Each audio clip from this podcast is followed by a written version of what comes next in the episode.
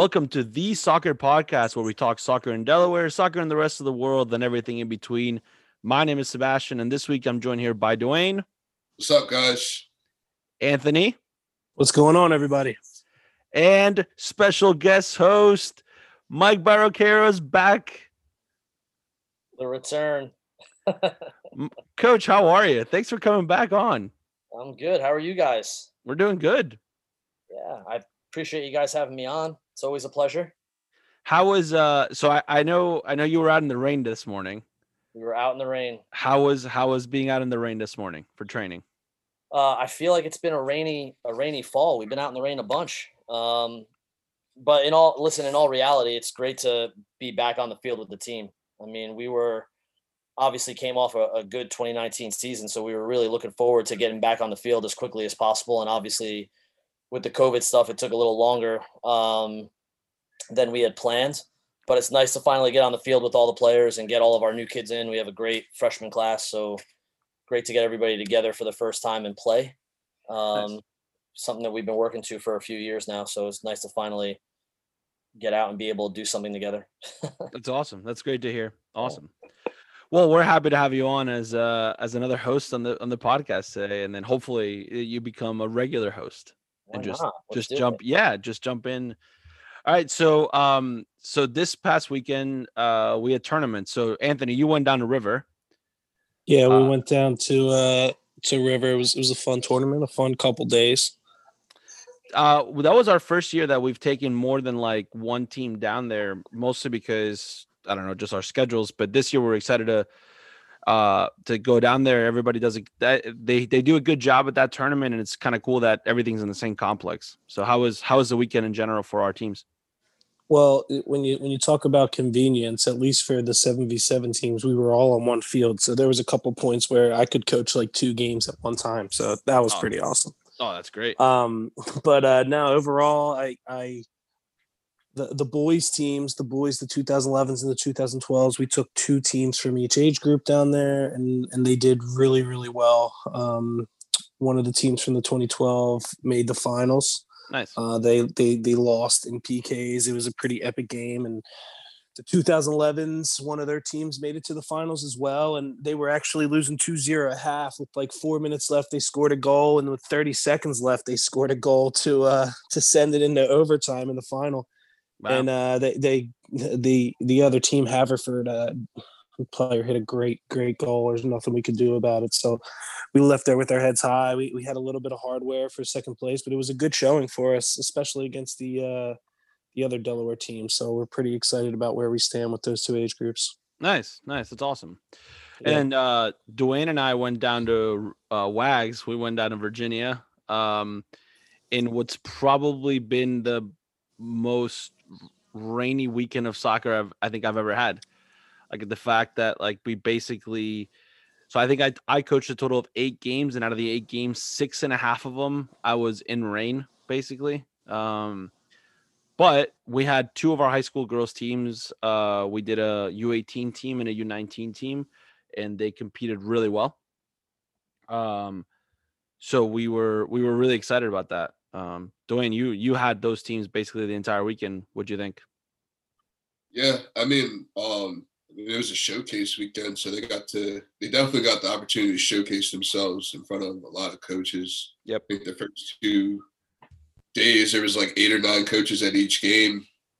Monday not so much, but they definitely got to showcase themselves. They played well, scored some goals, defended when they needed to defend, kind of just did our style of play. I think both teams had a pretty good weekend, what we expected out of them. Yeah. And then I had the 2008 girls there as well, and we had a tough weekend. Probably should have come home with 2 better results than we had, and then the other 2 games were just tough in general. But I think it was a good learning experience for them. I think it really, for them, it's about their character now and how they overcome some tough situations. And we played a team from Virginia that was pretty physical, and they reacted well to that.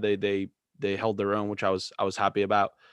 So yeah, so now we basically train, and I think we're playing Dwayne's 07 boys tomorrow. So I'm looking forward to that scrimmage to see how the girls do against some bigger kids and some different competition. It was interesting. And I was texting with Mike about this. It was definitely different to see not as many coaches, because Division I schools are still in that dead period where they can't recruit. So definitely a different atmosphere at WAGS this year. I felt like Mike, is WAGS one of the staples where you normally go to in general? We haven't been to WAGS in a while just because it normally falls during our season. Oh, that's right. Yeah. So we haven't been there, and WAGS has, obviously because of the time of year, right, it has this nasty tendency of having some inclement weather as well. So, yeah. We haven't necessarily been there a bunch. But yeah, I do miss recruiting. We're in a nice long dead period, March now till they're saying January 1st. So it's going to be almost a year-long dead period, which is brutal. So, I can imagine. Yeah. You talk about WAGS having like a brutal inclement weather streak. How about Hempfield, right? Does that thing get canceled at least one day of the Hempfield tournament every single year? Yeah, I feel like every single year. But somehow Dwayne and I are back at it this year. We are going back to Hempfield this year.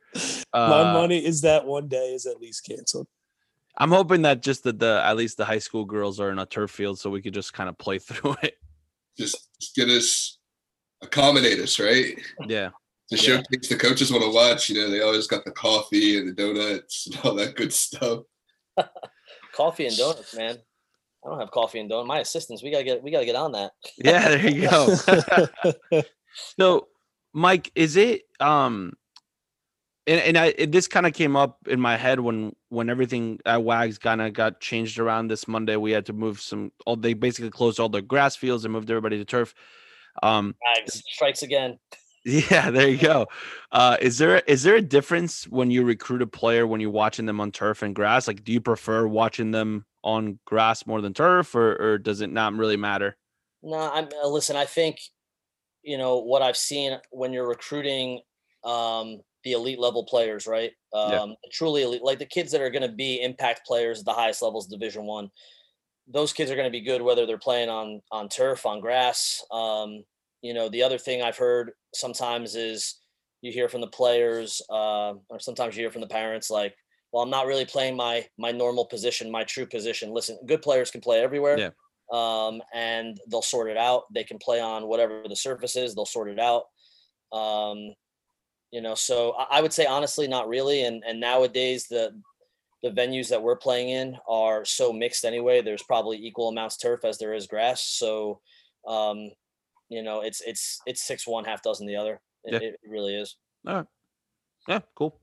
All right. Yeah. No, I just figured it's always a question that I like between that and like just we had an athletic trainer on the podcast a couple of weeks ago.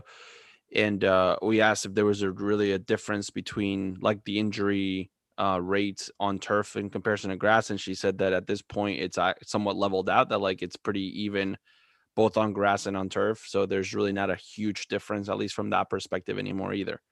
Yeah. So I thought that was an interesting stat too. So no, just interesting. It's good to know. I mean, obviously it makes sense.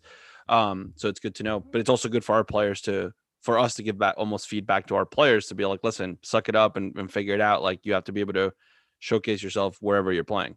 Yeah. I think for me, the thing that when you talk about differences, I think the thing that I'm most interested in seeing in players when I go recruit is actually the weather differences. Like, how do they play in different, like if there's inclement weather, if it's pouring down rain, is there a certain kid that, like, when the weather's good, they like to play, but when it's pouring down rain, they want nothing to do with it. You know what I mean? So I actually am more curious about that. Or do they change the way that they play? Do they know, all right, the game, are they heady enough to understand the game's going to be sloppy? We might not be able to keep the ball the way that we want to keep it. So maybe this is a game where I can be a little bit more direct. And because of that, be a little bit more dangerous. Or just the kid that maybe knows, okay, it's pouring rain, it's a slick turf field. I should be testing this goalkeeper from distance and shooting from distance. I love to see if kids have that IQ of not just the soccer, but the environmental IQ of knowing how the elements change the game. Yeah. So. Yeah, for sure.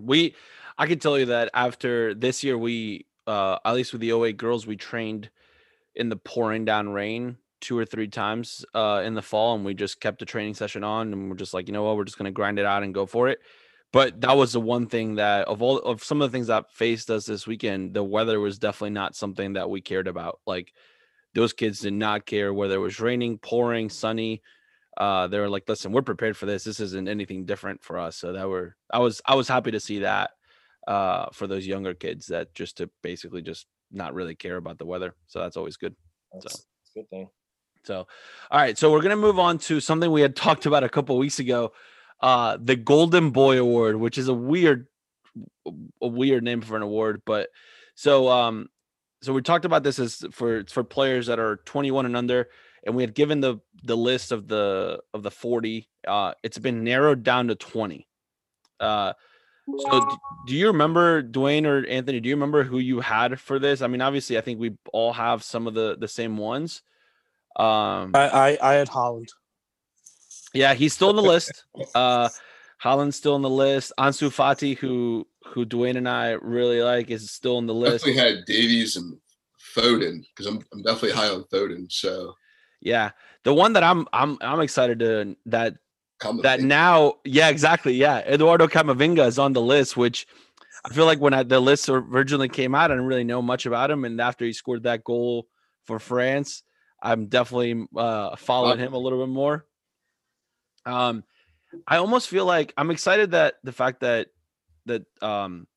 Sergiño Dest is on the list, because that means we have an American on the list, which is fantastic, and it's great. Now I want to see the fact that, like, I would want to see if Brenden Aaronson can get in on one more year. He's got one more year for it. I'd love for him to be able to get on that list. The fact that today it was officially announced that he's going to Red Bull Salzburg, which is exciting for the Philadelphia Union and for him. He's obviously a player we've talked about a lot on the podcast before. I'm working on finding a way to get him on the podcast as well. Yeah, I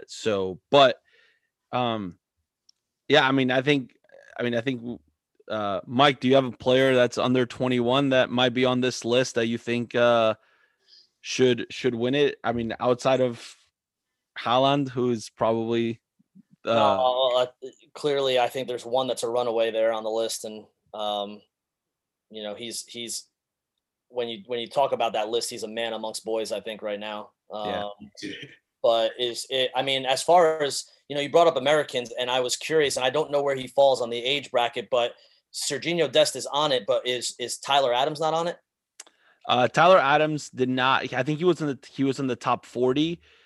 He didn't make the cut on the top 20 now.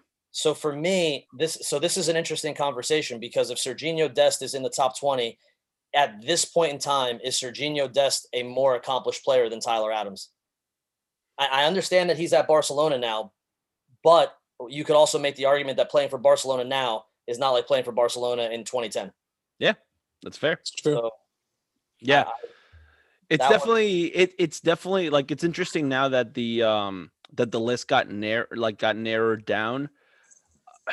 Of all the players, there's only, I think, 3 or 4 players out of the list of 20 that don't play for, like, top clubs. So there is a Salzburg player on there.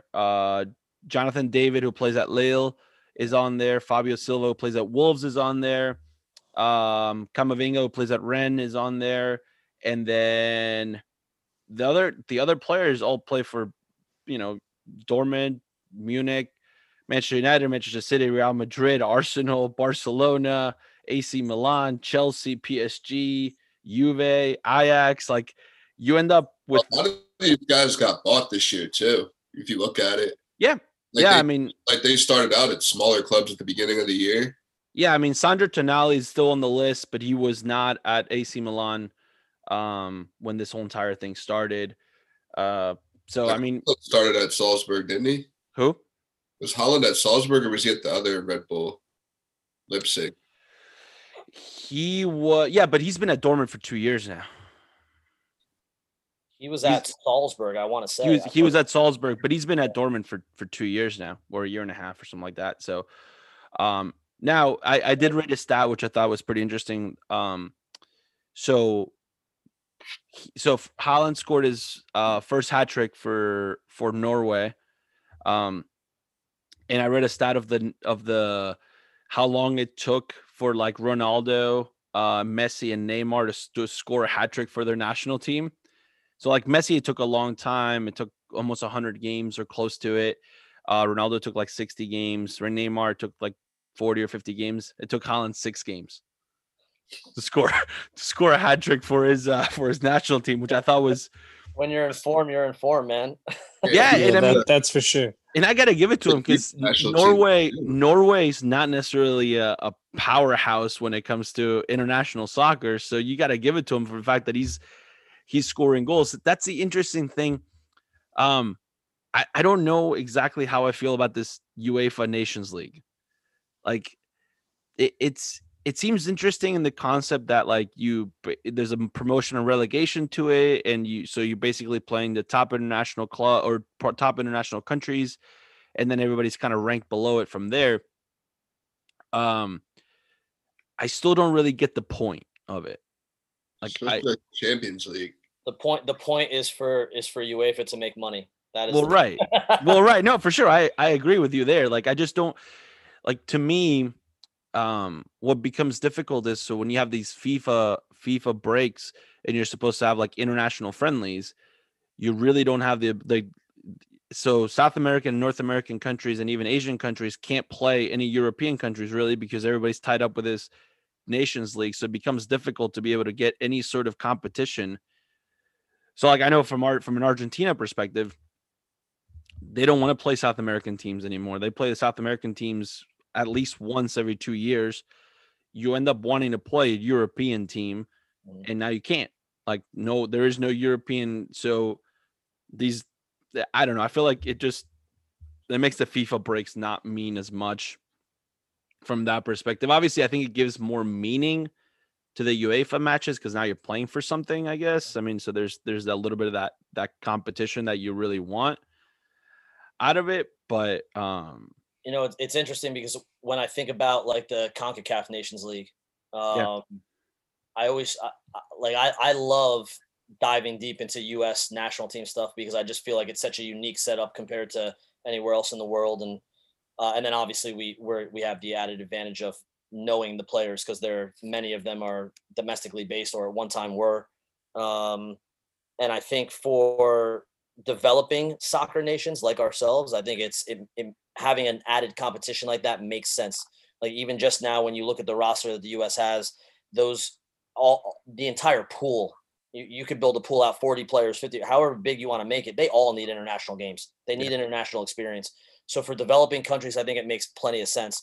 You know, if you are a nation and you're just adding another game onto a 34-year-old Ronaldo, is it worth it?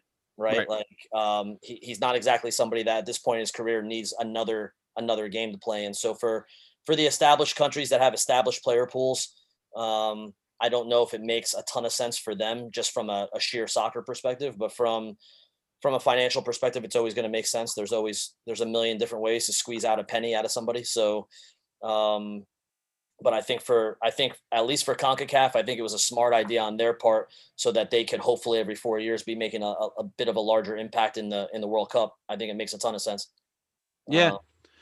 I think the hard part is that like, so when you're talking about, even for the countries that do have, I mean, Camavinga was the youngest player to score for the French national team in history, right? There's nobody that was younger. So I just, part of it speaks to the idea when Ansu Fati had been the youngest player to play in the Spain national team in 40 years, something like that. So when you're talking about now you're adding an extra competition to it, like it's almost that double-edged sword of like when you're playing for something, you might not want to risk it, right? Like you might not want to bring in a younger player pool the moment there's a relegation on the line, right? So, you know, if they hadn't reset the UEFA Nations League, Germany would have gotten relegated last year because they had lost 3 or 4 games out of the 6 or something like that. So, What? So that like Germany could bring in an entire second team. Good. And they did. Well, they did. I mean, this for this last FIFA break, they did not bring anybody from Bayern Munich, Leipzig, and Dortmund, I think. Look at the last Confederations Cup, right? Didn't they won it with a B team? Like, they didn't bring any of their top guys, and they just showed like their dominance. It's kind of like. But then they went to the World Cup and somewhat did not do so hot there. Yeah. Yeah. So I think it shows that they want that competition to remain at like a peak level. And I just think it's always interesting whenever you like, I think it's that always that never ending battle from a national team versus club to like, where are players, like, obviously you don't get to play with your national team longer or more games than you do with your club team. So, you know, and with players being so spread out around the world, that's always that battle of like, you know, how can you bring them in all together? How much, you know, to prepare, to be able to build and develop a style of play as a country and find the right system and find the right chemistry. It's always difficult, especially when you're ultimately your competition is either every 4 years, the Euros, if you're in Europe, or every 4 years, the World Cup, like those, that's ultimately your biggest competitions that you're looking for to try to win. So that's always that never-ending battle between club and national team. I think if anybody wants a blueprint on how to manage a national team, they need to look south of the border to Tata Martino, because Mexico is absolutely exploding right now. Mm-hmm. I mean, you watch the way that they play, and that dude's got it all sorted out, man. Tata Martino, that was a massive miss, I think, for the U.S. when Tata was looking for a job and the U.S. was looking for a coach. That's one of those things that'll make you bang your head against the wall as a U.S. fan. So, yeah, I mean, and the only reason why he left the Argentinian national team was because it was mismanaged from an administrative perspective. So basically, right before the Olympics, right before Rio, all the clubs in Argentina decided that they were not going to let their players go to the Olympics. Mm-hmm. And so he was looking at a roster of 40 players, and out of 40, he only had like 5 or 6 that he could bring. So then he was like, you know what? This is pointless. If I'm not going to be able to do my job the way I want to do my job, then I'm not going to do this at all. Like, it's an uphill battle that I'm not willing to fight, because the Argentinian Football Association refused to kind of mandate it, because the Olympics are not, they're not mandated by FIFA. So ultimately the clubs they're not obligated to send players. So he just quit. And it was a missed opportunity because he had done a really good job with the national team up to that point, I felt like. But now he's doing it for Mexico, which is good for him. Well, it's an interesting dynamic between the between coaching high-level club and coaching internationally, right? Because I think it's two different styles of managers. I could definitely see managers coming out of successful club managers coming out of the club scene, going into international and not doing as well, and vice versa, right? Oh, yeah. So. I think what he does really well for a national team is he with Mexico, he is doing such a good job of identifying the strengths of his players and then creating a system around the strengths of the players.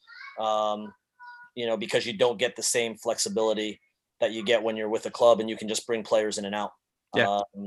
So I give him a lot of credit. I think he's done a really good job with Mexico, and it is interesting to see.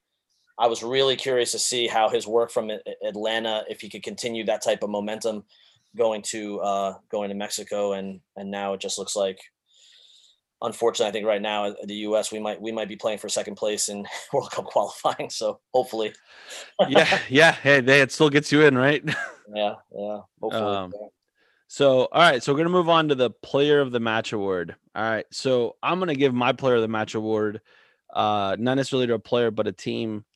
So Argentina, so South America started their CONMEBOL World Cup qualifiers, and Argentina had a below average first match against Ecuador, win on a PK, and then they go to Bolivia to play in extremely high altitudes that everybody says is extremely tough to play, and it's almost unhuman-like to be able to play in those altitudes because the ball moves kind of funky. You can't really breathe. It just exhausts you at every point. And Argentina has not won in Bolivia in 15 years.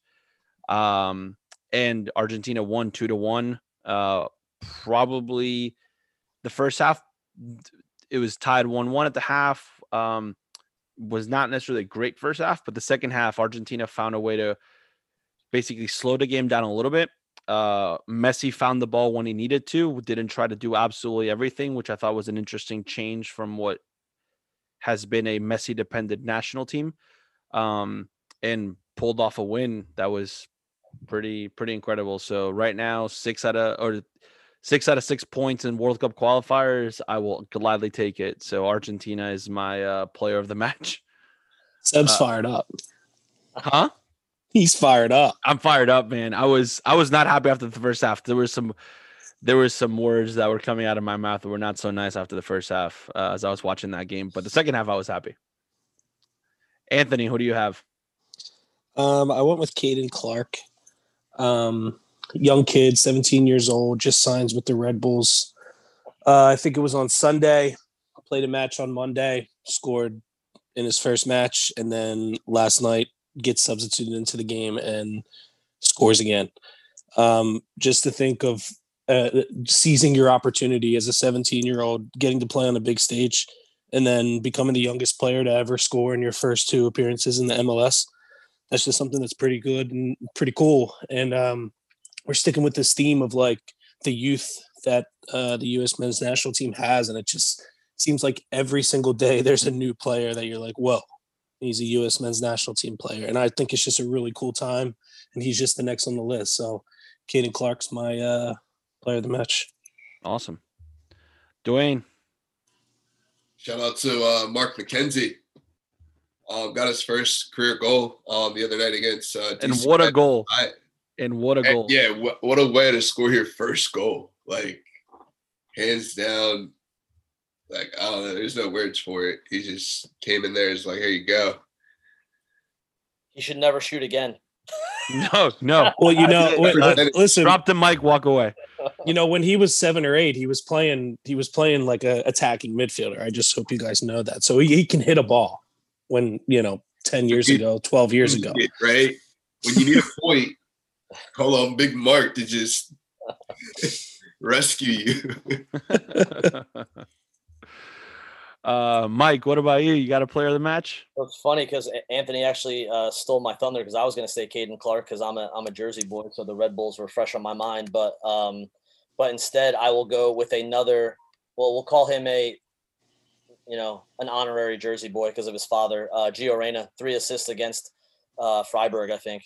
And again, I think, you know, when you look at least between, you know, my pick, Anthony, and Dwayne's, when you look at the common thread of young Americans, I don't think it can be understated the importance that Major League Soccer has had on our national team. I think right now we're starting to finally – you know, it takes time, right? It takes generations. And I think we're starting to finally see the fruits of Major League Soccer. When you look around the world and you see players like Gio Reyna, Tyler Adams, Weston McKennie, Reggie Cannon going over to Portugal.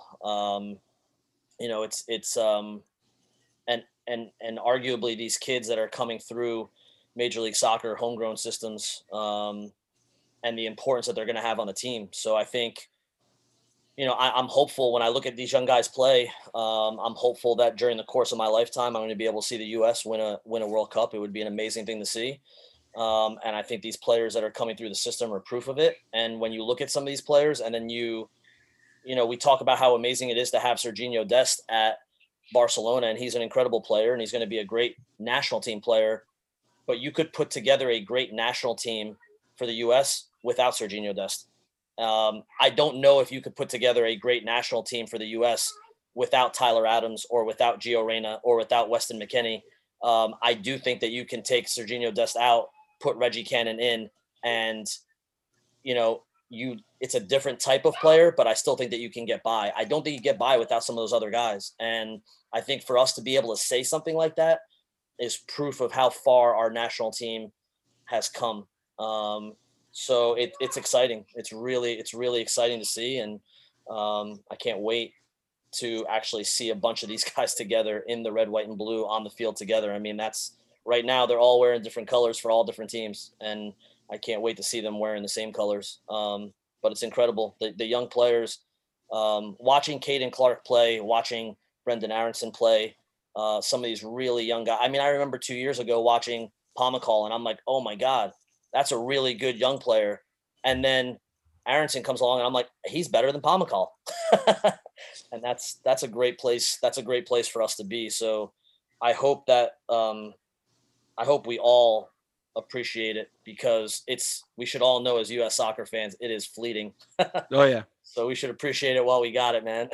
So Mike, yeah, I've got a question for you, man. You're in the U.S. national team. You say a lot of names.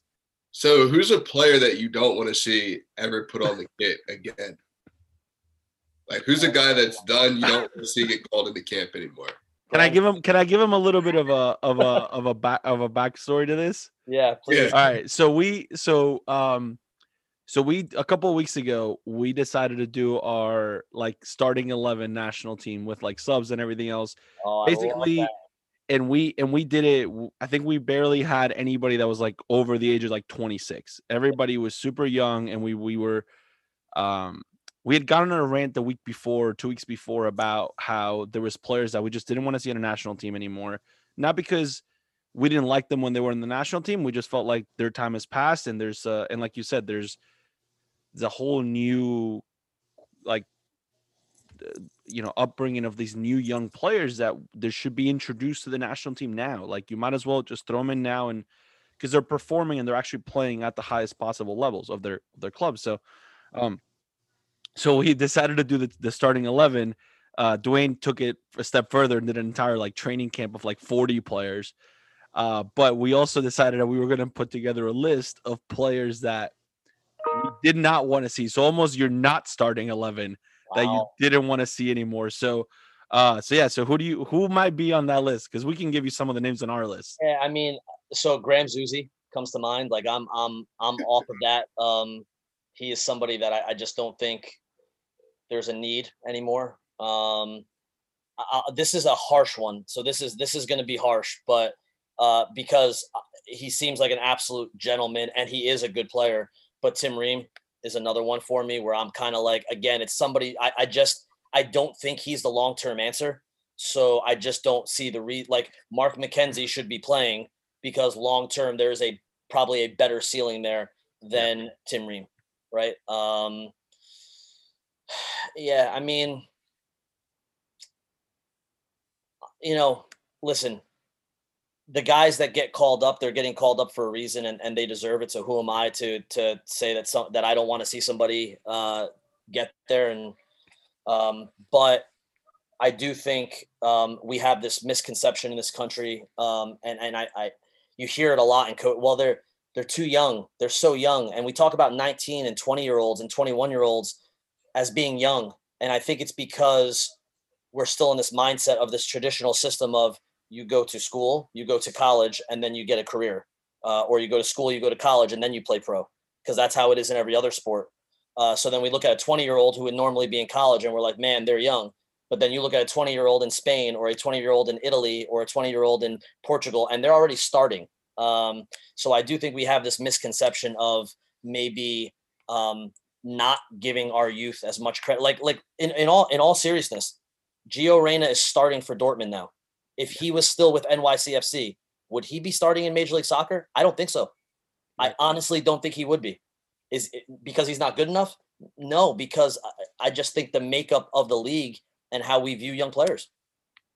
Well, and I think I'm hoping that, like, in it's interesting because I don't know that every other sport looks at it always the same way. I feel like, you know, obviously with the Lakers winning the other day, and now everybody restarting the argument, LeBron versus Michael Jordan and all that other stuff. And then you look at it again, like you look at a player like LeBron that just came from high school into the NBA and was impactful from day one. And then obviously the examples are there for other players that are, you know, 1 or 2 years in college and play in the NBA, or 1 or 2 years in college and go play in the NFL.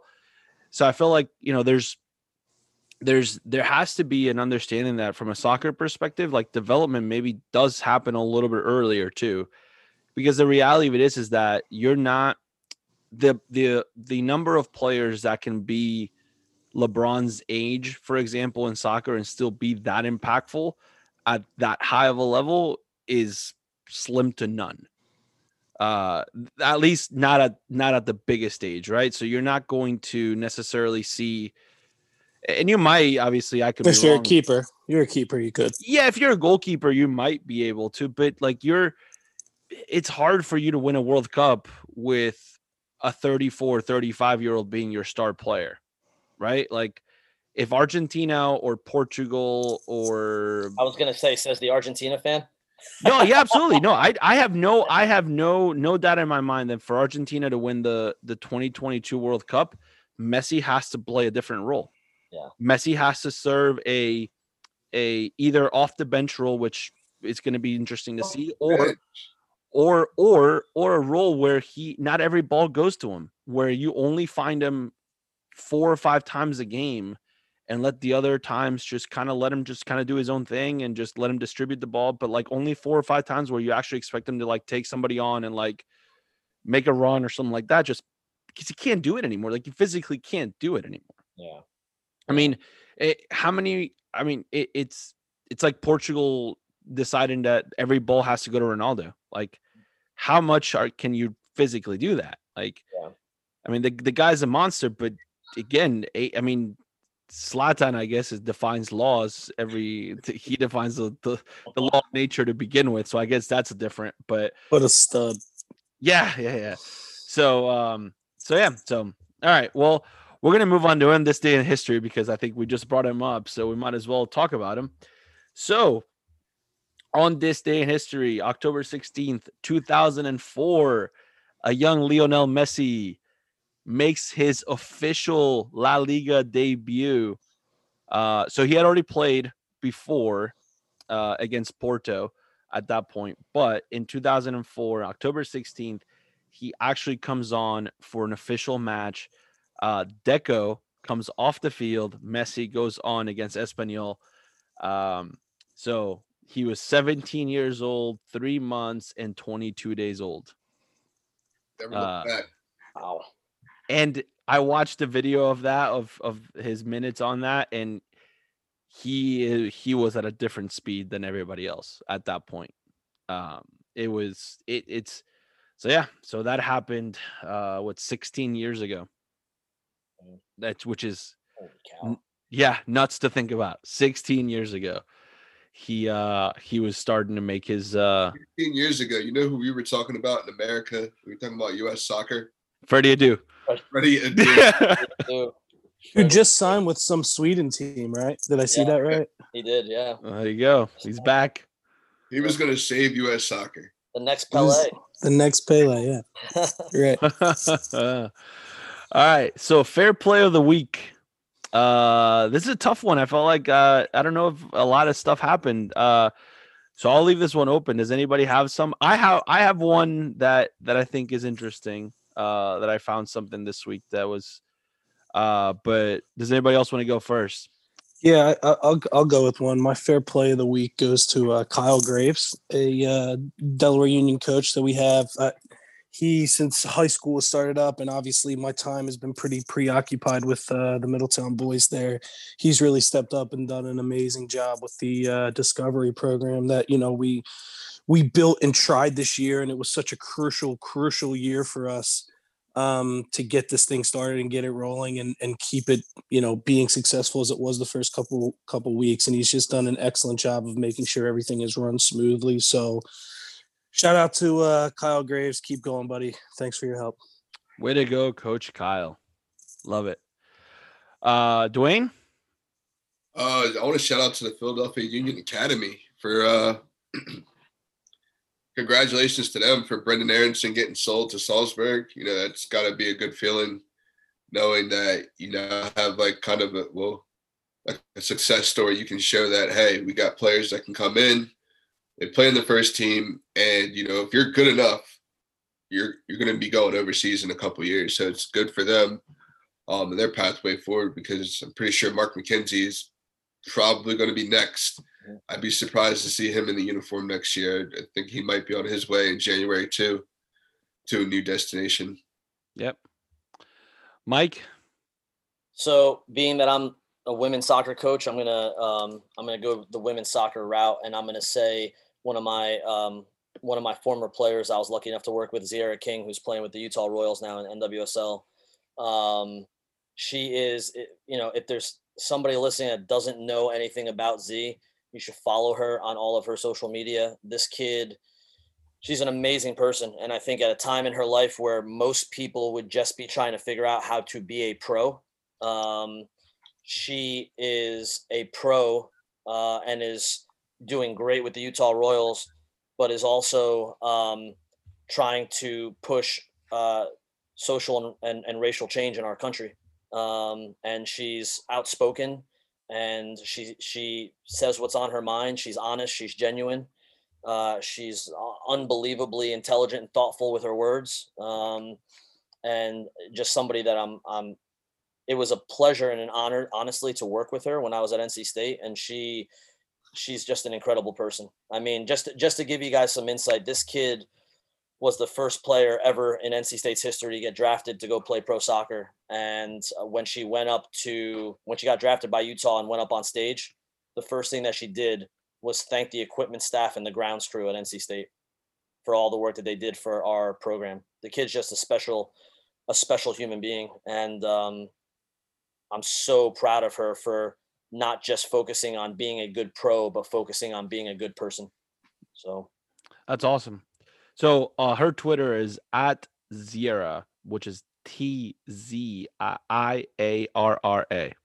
So go follow her on Twitter. Absolutely. All right. So one last thing I wanted to talk about, which was which I'm glad Mike is on for this. So Mike, UD is going to be doing a virtual rewind of one of your games, right? We are. We're doing a virtual rewind of our game against UNC Wilmington from a year ago, from fall of 2019. Awesome. So that's Monday night, right? I believe so. Yeah, I believe so. So yeah, definitely check it out. I mean, obviously it was a historic season for the team, and just really hopeful that there are more games in the future that we then want to rewind and watch again. Yeah. That's usually a sign that your team is getting pretty good. So. Yeah, please, by all means, check it out. Check out the game. It was a fun game. That was actually the game where we clinched second place in the CA that game. So we finished, the game ended and they came over the loudspeaker at the end of the game and they said that we clinched our highest ever finish in the conference. And so it was an exciting moment for the kids. So, it's awesome. Awesome. That is awesome. Where can that be viewed? So the link's going to be up on bluehens.com, and it'll link you over to YouTube. It's going to be a YouTube viewing. So maybe awesome. I'm trying to talk them into letting me do like DVD commentary on it, you know? Oh, that would be awesome. Even better. That would be really cool. Mike, what were you thinking at this moment? You don't want to know. What if you just like went like full coach in the moment and you're trying to coach the game that has already passed? That would be pretty funny. How many times do we all wish we could do that? Oh man, yeah, a lot.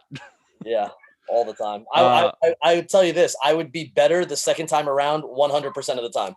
Oh yeah, absolutely. yes, absolutely. Oh yeah, I would love to do that. That would be if there's a magic genie out there that can grant me that wish, that'd be cool. Be able to redo some of the games I've coached before. Yeah, I would love to do that. Yeah, so go watch that on bluehens.com and watch the game because there might be a special Delaware Union thing on there somewhere. I have a feeling that there might be a Delaware Union shout out somewhere along the way in there. There will be a Delaware Union shout out for sure. Absolutely. So so make sure you follow us at facebook.com/Delaware Union, on Instagram @Delaware Union Soccer, on Twitter @DUnionSoccer. And make sure you go watch that game on Monday on bluehens.com and watch and follow the UD women's soccer team on Instagram and social media. They're always posting some really good pictures of the girls training. So make sure you go check that out. So, Mike, thanks for joining us today. I appreciate it. Man, it was fun. I appreciate it. I have a feeling that you should become a regular host on our show. I I would love to come on as often as you have me. Absolutely. Because I think from now on, anytime we interview people, we're just going to let you interview them. Oh, that's a terrible idea. So hopefully, next week, just to give you a preview, next week, then we're trying to sort out the timing of everything. Some things came up. So we have one of the former players that I used to coach at Nova in Florida, who just got called up to the Sweden futsal national team. Wow. So I'm excited to interview her because she's from Sweden, came to the States for college, played Division II college, went back to Sweden, has played professionally in Sweden since, and is now getting called up to the futsal national team. That's incredible. Which is a cool transition because she's still 90% of her game is still outdoor, yet she plays futsal as well. So incredible.